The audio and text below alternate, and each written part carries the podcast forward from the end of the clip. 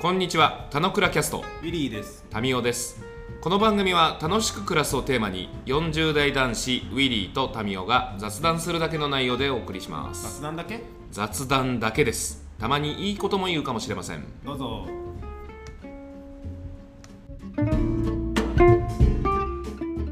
はい、おはようございます。おはようございます。あれ今日ちょっと声違くないあの、ちょっと高くしてみた。 ちょっと長くし てる。じゃ顔あも、ね顔も俺ち、ょっと違うよ。えっとね、うん、 9時、午前9時って俺大体まだ寝てて、あ俺れ、そもそも俺って誰ですかあの、ほだかです。 いやそうそうなんだけどさ、あのクラキャストは一応ね、川口民生さんってやってるって番組だけど、今日はゲスト会ですね。はい。はい、かつ、タミーがちょっと所用で来れないってことで、はい。えー新しいコンビで、えーウィリーとホディでお送りするタノクラキャストでいきたいと思います。イェイ イエーイ、でもな、そう、この前の自己紹介も面白かったけどね、うん、眠そうなんだけど、はい、自己紹介お願いしますって 言うと、バッてスイッチが入るから、ちょっと、あの、ホディのあの掛け声で、ちょっと朝のみんなの、うん、眠さをちゃんと覚ましてあげれると思います。は5分い、じゃあ前まで寝てたからね。 そうだよね。そう。まあ、あの、え、ホディ誰だっていう、田野倉キャストのヘビーリスナーのために、ちょっと軽く自己紹介をお願いします。はい。あの、山瀬ほだかと言います。ほだかがすごい名字っぽいんで、うん。みんなホディ、ほだかさんって言ってるから、えー、名字だと思ってましたってすごい言われる確かに。あなんか、そうだよね。穂高は名字感あるね。うん。そう、保坂、保坂さんとかいるからね。うんうん。そう。穂高っていう名字の人も実際いるし。うん。うん。まあ、名前っぽくないからね。そうなんですよ。ちょっとテンション、テンション上げてくださいよ。自己紹介。 はい自己紹介。だったこの前の自己紹介、マジすごかったから。 え、どう全然覚えてないんだけど。あのね、うん。じゃあ自己紹介お願いしますっつったら、イェーイおはようございます穂高ジョージですイェーイみたいな、ちょっと YouTuber っぽいスイッチがピッて入 って、あれ ?3 時間前違かったじゃんみたいな。 ああ、そうかもね。いや、なんか、わかんない。あまあ、俺もそういう気分屋だからさ、うんまあ、やたらテンション高いとこもあるけど。いやいやそうそう。逆にそのそのテンションの切り替えがすごいできるっていうのを見て、俺すごいなと思って。 そう、ううんん、そうだね。これいがや、なんか最初ぐらいはテンション上げていかないとさ、なんか、そこのエネルギー、ガソリンがさ、もうだんだんこう使うわけだからさ、上げていかないと。こうポンとガソリンを入れないと、おうなんか持たないじゃん。今はガソリン上げ時ですよ。え、わかりました。はい。はいガソリン上げますよ。素晴らし い。イエーイ穂高ですよろしくお願いしますこの、このノリ、このノリ。 で、で、多分聞いてる人はまだ全然わかんないと思うから、一応、ホディさんの自己紹介言うと、 はい。あの、穂高と言います。えっと、あのー大阪生まれ、大阪育ち。で、あえれーブラジル育ちじゃなかったっけあブラジルね、1年間いたけどね。うん、そう、ハーフなんですかってすごい言われる。ハーフっていうか、4分の3ぐらいありそうな。言われんだよね。ううんん。でまあ、ブラジルに少し行って帰ってきて、で、えっと、まあ、大学でいろんなあ面白いことをして、うん。起業したいなと思ったけど、いきなり学生で起業するの厳しいなと思ったから、よく起業すると言われるリクルートに入りまして、おで、2、3年で起業してやろうと思ったら、いや、それ無理だわ。結構むずいわと思って。自分で独立して稼ぐの大変だわ思って、おう。 10年いまして、うん。で、10年かけてようやく独立しまして、2015年に自分の会社を作りましたと。うんうん。けど、自分の会社作ったけれど、なあのーなんかあんまり別に俺、お金たくさん欲しいとかそんなないので、あ、本当あれ前回はお金から自由になりたいみたいな話をした。ああ、そうそうそうそう、だからお金が欲しいわけじゃなくて、自由が欲しいと。あーでなるほどなるほど欲しいためにお金が欲しいんだよね。うんうん。だからもう大量に欲しいわけじゃなくて、自分うでこういろんな選択肢を自由に取れるぐらいのお金は欲しい。うんうん。だったら十分。うんうん。だから、まあ、あのあんまり雇う人を雇わずに、うんうん。言ってたね。そう、借金、借金しない、店舗も持たない、在庫も持たない、借金しないっていうことを決めて起業しましたと。 あれ、借金2回言ってない言ってる言ったかもしれない。まあ、大体、まあ、要は、あれだね、固定費を持たないってことがある。。そうそううそうそうそう。それは自その由でいるためにと。うん、なんか、リクルート時代に社長さんと話したときに、やっぱ社長さんすげえ大変そうで、うんうん。嫌だわーと思ってたの。おおあー企業がいいと思ったけども、社長は辛いんじゃないかと。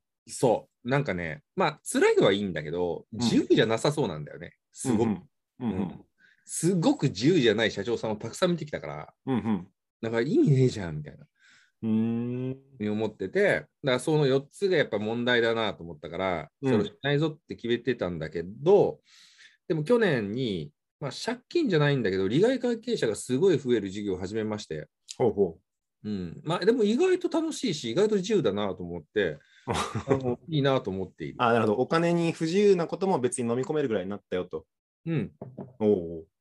ななんだろうな、俺の勘違いでさ、うん。別に利害関係者増える増えることは、そんな自由じゃないわけじゃないんだなっていうふうことが分かった。利害関係者って従業員とかって意味じゃなくて、どどういう意味。そうそうおうほう従業員とお金を借りてるわけじゃないけど、今、あのー資金調達をしているので、株主が増えてるんだよね。うんうん、あ関係者は増えてて、うん。ああだこうだ言われてんじゃないかみたいのを思ってたけども、うん、そそうでもないんじゃないかと。 そうでもないね。でもやっぱりね、あの去年会社を作りまして、新しく。そうで、何社目だっけみたいな。 3社目。おさすがアントあレまあプレうナまくいっー。てないから3社も作ってるんだけど。いやいやいやい や、でもう何回もさいせ何回もね、できるってことは、致命的な失敗しないってことだからすごいよ。まあね。そう。で、3社目を作った時には、いうん1社目と2社、1社目は株100%僕が持ってます。2社目は、うちのいとこと50%ずつでやりましたと。うんうんうんで、えっと、その時はね、やっぱね、ちょっとやりにくかったなっていうのはあるかもしれない。ああ、なるほど、なるほど。 50%ちねうん、で、3社目は、えっと、自分ょちょっと一瞬待って、ここまでは前回話したんだよね。2社目やって、あマーそうダーでミすスねテリーのぎうん会社までやってって話をしたんで、うんちょっとその3社目の話は、俺も具体の話は、あの Facebook ぐらいでしかも知らないんで、ぜひ聞きたいところなので、はいあのクラキャストの趣旨的にはあの、まあ、楽しく暮らす人を増やすっていうことで、そもそ、もあのみんな楽しいんだっけとか、うん楽しく暮らせてます、なぜならばこうだとか、うんうん正直ここはあの楽しくないんだよね、なぜならばみたいな話を、あーだこうだ40代雑談するっていう番組ですと。はい。その中で、多分今回3月に去年来てもらったので、ほぼ1年経った中でいくと、1年の変化間での楽しさ度合い、なぜならばとか、うんあのさっきのまさにあの人の関係人口が増えるみたいのって楽しくないとか不自由になるみたいなの思ったけどそうじゃなかったみたいなことを聞けたらなっていうことであとはもうホディが、えーあと45分ぐらいあの一人で話すっていう番組になります。わかりました。はい。はい。去年と比べて楽しくなっております。おすごいうんうんそれ結構固定概念が変わったってことだよねさっきの話終わったね。ね。うーんその辺教えて。はい。去年は、うんあのマーダーミステリーっていう会社を作ったんだけれど、まあでもね、あのマーダーミステリーってやっぱりこのゲームの会社だから、それ自体が面白いし楽しくて興味があったから楽しかったんだよね。うんうん授業の内容自体は楽しいって言ってたね。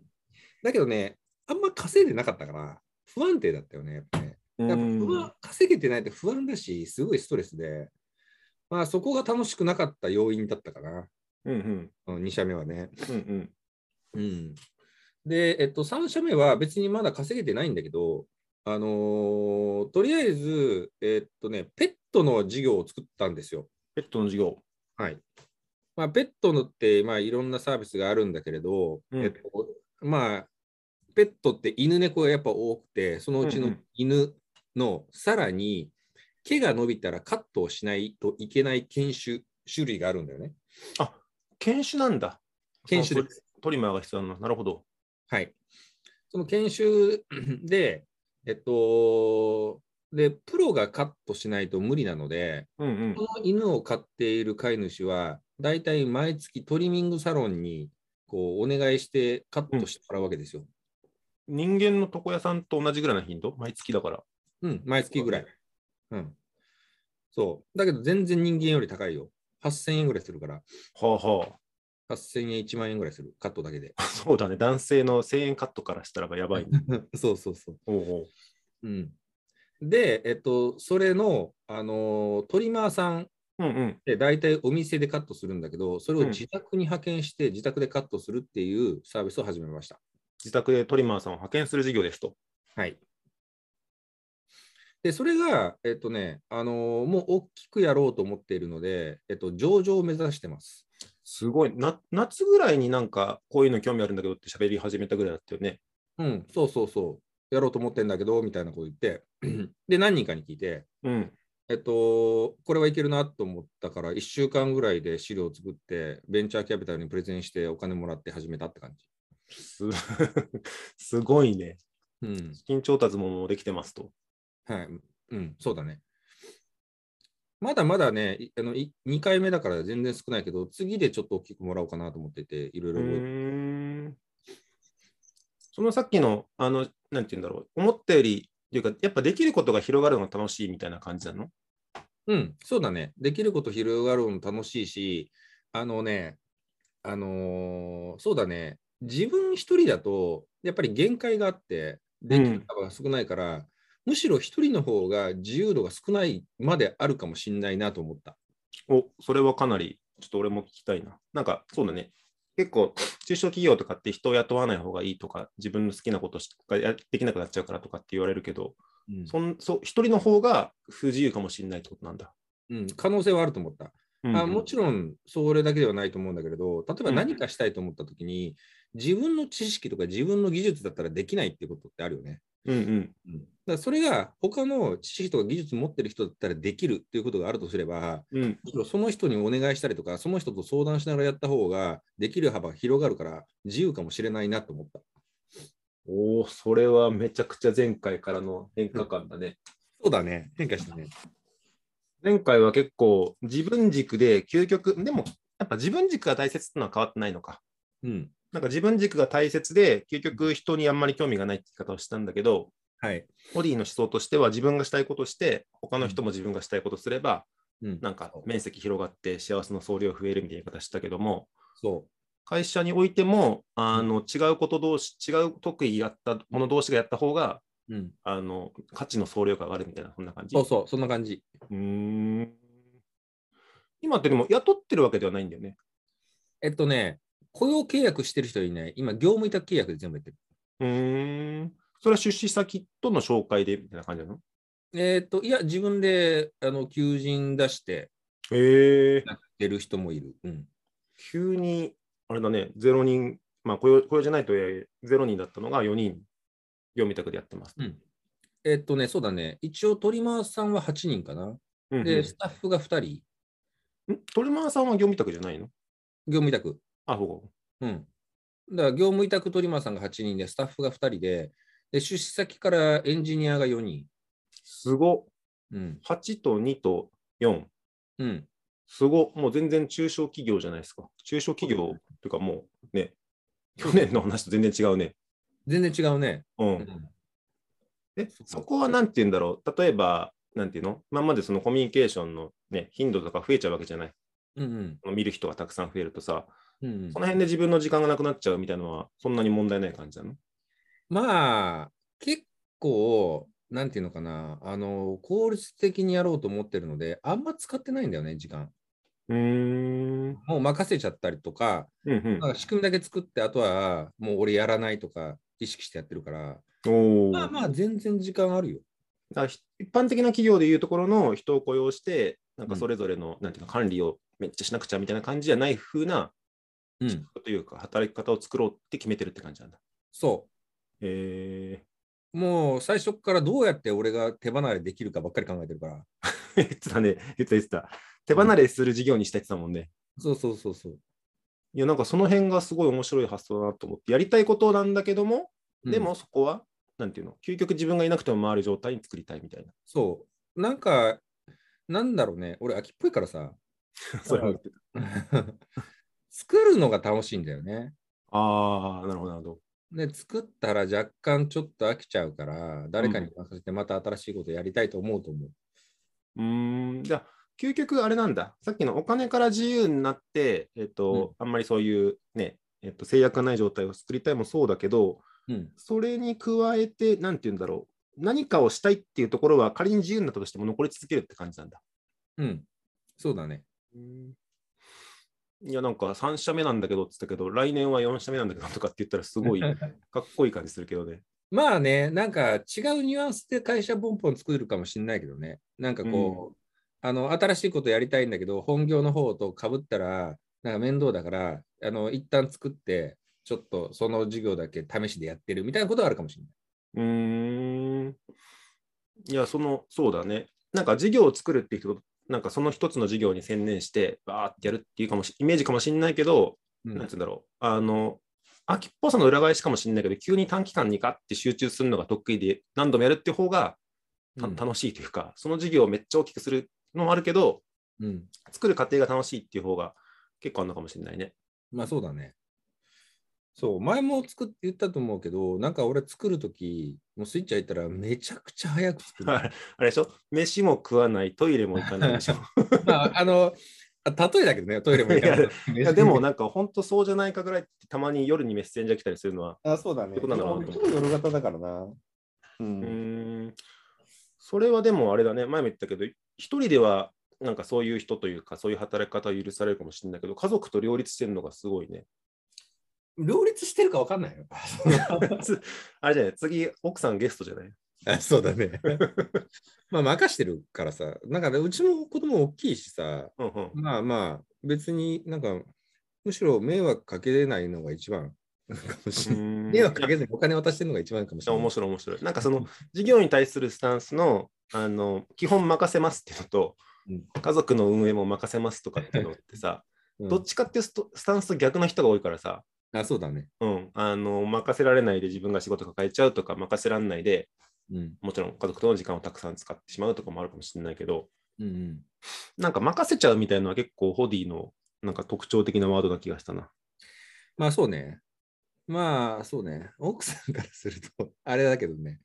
あのーちょっといい違うだろうって思ってると思う。そう、その何かっこいい言い方してんだよみたい な。勝手なだけやろ、お前って思ってる。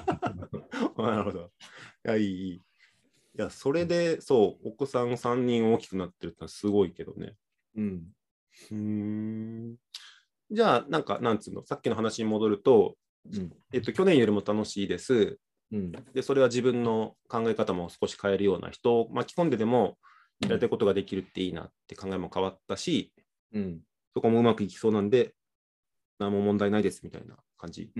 そうだね。あとはもうやるだけですみたいな。あとやるだけです。じゃあもうこれあれだよ。もうそろそろありがとうございましたって終わっちゃうパターンになるから、もう少し なんか。そうだね。えっ、となん、なんだろう、何話したらいいかな。授業の話でいいうん。授業の話もちろんいいよ。うん。あのね、俺なんかさ、あの他人に興味がないとか、うんうん。言ってるけど、なんかね、あの本当の意味ではそんなに興味ないわけじゃないというか、うんうん。そこも変わってきたんだ。変わってきたっていうか、実は前回言ってない、もともとの俺の考えみたいなのがあって、うんうん。なんていうのかな、この、こう、人の話をよく聞いたりとか、どんな人も理解したりってすることが興味があるとは限らないと思ってんだよね。なんか、うん。なんか人がなんか、その時にポロッと喋ってることなんてさ、無駄話でさ、うまああんまりそれってなんか聞いてても意味ないみたいなことが多いと思ってんだよね。ん、いや、俺なんかそういう人だと思ってたよ。 なんか、コミュニティで飲み会とかやってる時なんか一人だけ視点が違うとこ行ってるから、あ、これで仕事してんな、みたいな。そう。で、だから、あのか、だから、それが人にとって興味ないと言えばそうなんだけれども、うん。でも、あのやっぱ俺もやっぱいろんな人が幸せになったらいいと思ってんだよね。うんうんうんうん。うん、だから、えっと、こういうことをすると、別にしっかりコミュニケーション取らなくても、結局、まあ、あー人が幸せになるなとか、えっと、こうあってほしいなっていう思いはあって、うんうだんと、すれば、その観点からすると人に興味があるってことだと思うのよ。ああ、なるほど。さっきの話と一緒だね。要は、プロセスじゃなくて、うんその人のことに幸せ、なんか、ああだこうでやり取りしてるから、人に興味があるっていうわけではなくて、そうそうそう。人に興味があるということと、そのうあんあだこうだすることは別だってことだよね。そうそうそうそう。えだからペット業界も、俺、まあ、あんまりさ、これ、この言葉だけでさ、うん何って思う人がいるかもしれないからさ、あの、あんま言わないようにしてんだけど、あのうん俺、別にペット興味ないんだよね。いや、なんか、 そう、そうだと思うよ。じゃあなんでっていうのが多分言えるんだと思うんだけど。そうそう、全然なんでって言われるんだけど、でもペット大好きな人からして、いや、ペットそんなに好きじゃないっていう人が、そんな社長なんかやっていいのかっていう人が絶対いるから、 あ、違う、わかりやすい人はいるよね。そう、だから、もう言わないようにしてんだけど、 うん。あのまあ、だから、好きかどうかってあんま関係なくてさ、うん。むしろ好きだったら、その盲目的になってしまって、そうね。あのこう結果として幸せにならない可能性もあるなと、特にペットなんてさ、やっぱりこう、こう愛しすぎてみたいな、うん。まあ、時間なんてかければかけるだけ、金もかければかけるだけだしね。そうそうそうそう、変なし、鳥マさんも好きでやってるからいいみたいな感じで、自分の生活と、ね、両立しないなんてこともあるかもしれないしね。そうそう。だから、で、俺がこの授業を始めたきっかけは、やっぱりこのペット業界で結構不遇な人がたくさんいるなと思ったんだよね。うんうんだからそれを改善してあげることが結局はその人たちの幸せになるし、まあ、そんなよ俺らが俺が関与することで、えー何か大きく変わるかもしれないなっていうところに一番興味を持ってるんだよ。その人だと、業界で働いてる。そうそう、だから、そう、な一人一人に対してコミュニケーションを取ってどうこうっていうことじゃないんだけれど、結局それが一番インパクトあって人に幸せにするんじゃないかと思ってるから、その観点からすると人に興味があるとも言えるなって思ってる。おーそこはあれだな、変化っていうもともとあったけども、なんか直接的に、うんなんていうの、目にかけてあげるとか、声かけてあげるとか、人に興味があるってことでもないよっていう、そう、なんだね。俺の観点で言うとね。うん。で、さらに言うと、なんじゃあなんでペット、なんでトリマーかっていうと、えっと、さっきも言ったように、言ったようにもうあのペットが最上位で、みんはいなはい。大好き、業界の人は。うん、だから、えっと、人がいかにこう労働環境が厳しかろうが、うん、賃金が低かろうが、我慢するって人がいるんだよね。それはどうかって感じだね、なるほど。そうだから結論から言うと、トリマーさんって、もう10年、20年働いても年収250万なんですよ。うーん。 250万ってさ、もう本当に、もうめちゃめちゃ少ないよね。まあ、新入社員になっちゃうね。そうそうそう。20年働いても、こんなんで家庭作れないじゃん。うん。うん。で、でどんだけ技術上げても、まあ、店長とかなったら別だけど、まあうんうんでもまあ、あの店長だってもう本当にギリギリだし、うん。あのーで、結構、こう、キャリアとして積む積み方もあんまないし、うんうんで、まあ、オーナー次第だけど、あのー結構こう、利益主義でたくさんこ、このカットの現場入れられたりだとか、うんうんうん、結構ね、まあ、労働環境として良くないところが多いんだよね。人間関係も文句言ってる人もいるし。うんなんか言葉は悪いけど、労働集約的な仕事に対して、さらにその人の善意をうまくね、利用してるような業態。そう。まあ、それは別に経営者、オーナーが悪いというんじゃなくて、もう、この業界の構造がそうなってるのでっていうことがあるんだけれど、うん。もう、あのとはいえ、それだったらみんな働かないっていうはずが、えっと、ワンちゃんの仕事だったらって働けて、働けちゃう人がいるので、うステッんプしまってるっていう構造もある。それだったら、まあ、その人は楽しく働いてるっていう言い方かもしれないけども、うん。楽しく働いてそれに対する報いとか、うん。まあ、労働環境をもう少し楽にしたいみたいなのもうんやってあげたいみたいな感じ。そう。だし、で、でもね、あの最初の5年、10年ぐらいはいいんだよ。なんとかか250万でも自分だけ食べるからみたいな感じでうんうね。んだけどやっぱり人がさ、30歳、40歳になるといろんな理由でさ、お金必要になってくるじゃん。うんうん家族とか自分の親とかなんだ、自分他にしたいこととかなった時に、トリマーだと250万ものままだから、あ無理じゃんと思って後悔する人が多いんだよね。うーんで、さらに言うと、なんでこんな構造になってるかでいうと、うんさっき、えっと、まあ、人と同じっていうふうに言ってたけどさ、人って頭、髪切るのってさ、まあ、月に1回だとしてもさ、あの、この球体の、この、は針いはいはいの上に乗っている、とてもカットしやすいそうだね。構造なんですよ。構造はすごい簡単だだね。けどさ、犬ってさ、全身だもんね。手さ、全身でさ、うんこう、手足が4本あってさ、獅子があるから大変だね。 指もあってさ、うん首とかも全部毛が生えてて、そかつ葉っぱもそう動動くなっつっても動いちゃうしね。動く動く動く。全然こうんう噛んでくる、吠えてくる犬もいたりするし、うん、じっとしてくださいとかで聞いてくれるわけないから、うんまあめっちゃ大変なんだよね。うんうんだから、あのー本当にトリマー一人トリマーさんになるのに専門学校2年かかるし、うん。うん、で、えっと、トイプードルを1頭カットするの3時間かかるから、全然8000円ってちょっと安いんだね、じゃあね。安い。だからもうトリマーさん、このサービス事業者からすると8000円ってめちゃくちゃ安いんだよね。おーだって3時間で8000円だったらさ、そのそオうねーナーさんの利益とか家賃とか取ったらさ、そりゃ人件費少ないでしょって話でしょ。そうね。しかもこれ、業務委託じゃないから、最賃とかも関係なくなっちゃってるって感じだよ、きっとね。あ、でも、そうそう、ん最低賃金は守られてるよ。守られてるいやなんかさっきの計算で1000円切っちゃうんじゃないかなってドキドキしちゃったんだけど。あ、でもね、最低賃金ぐらいになってる。やっぱり。ああ、なるほど。だから東京でいうと1050、アルバイトで1050円とかだし、ううんん。あの他の都道府県だったら1000円切ってるとこもあるね。うん。うん、なるほど。そう。えっと、そうなんですよ。だから、えもうそういうことで、じゃあ、えートリミングカット1万2000とか1万5000にするかっていうとさ、うんさすがにこの普通の人が毎月1万5000カットにってきついじゃん。うんうんうん、だから値段も上げられなくてっていうのがずっとついてて、でもうんうんもう仕方ないよね、みたいな感じで進んでる。そこに対してホームトリマーって事業にすれば、なんかその業界の構造が変わるんじゃないかというね。そう、まあ端的に、やっぱりこのトリミングサロンの経費って、固定費がなくなると。家賃と人件費なんで、うんうん、家賃分を人件費に当ててあげようっていう発想。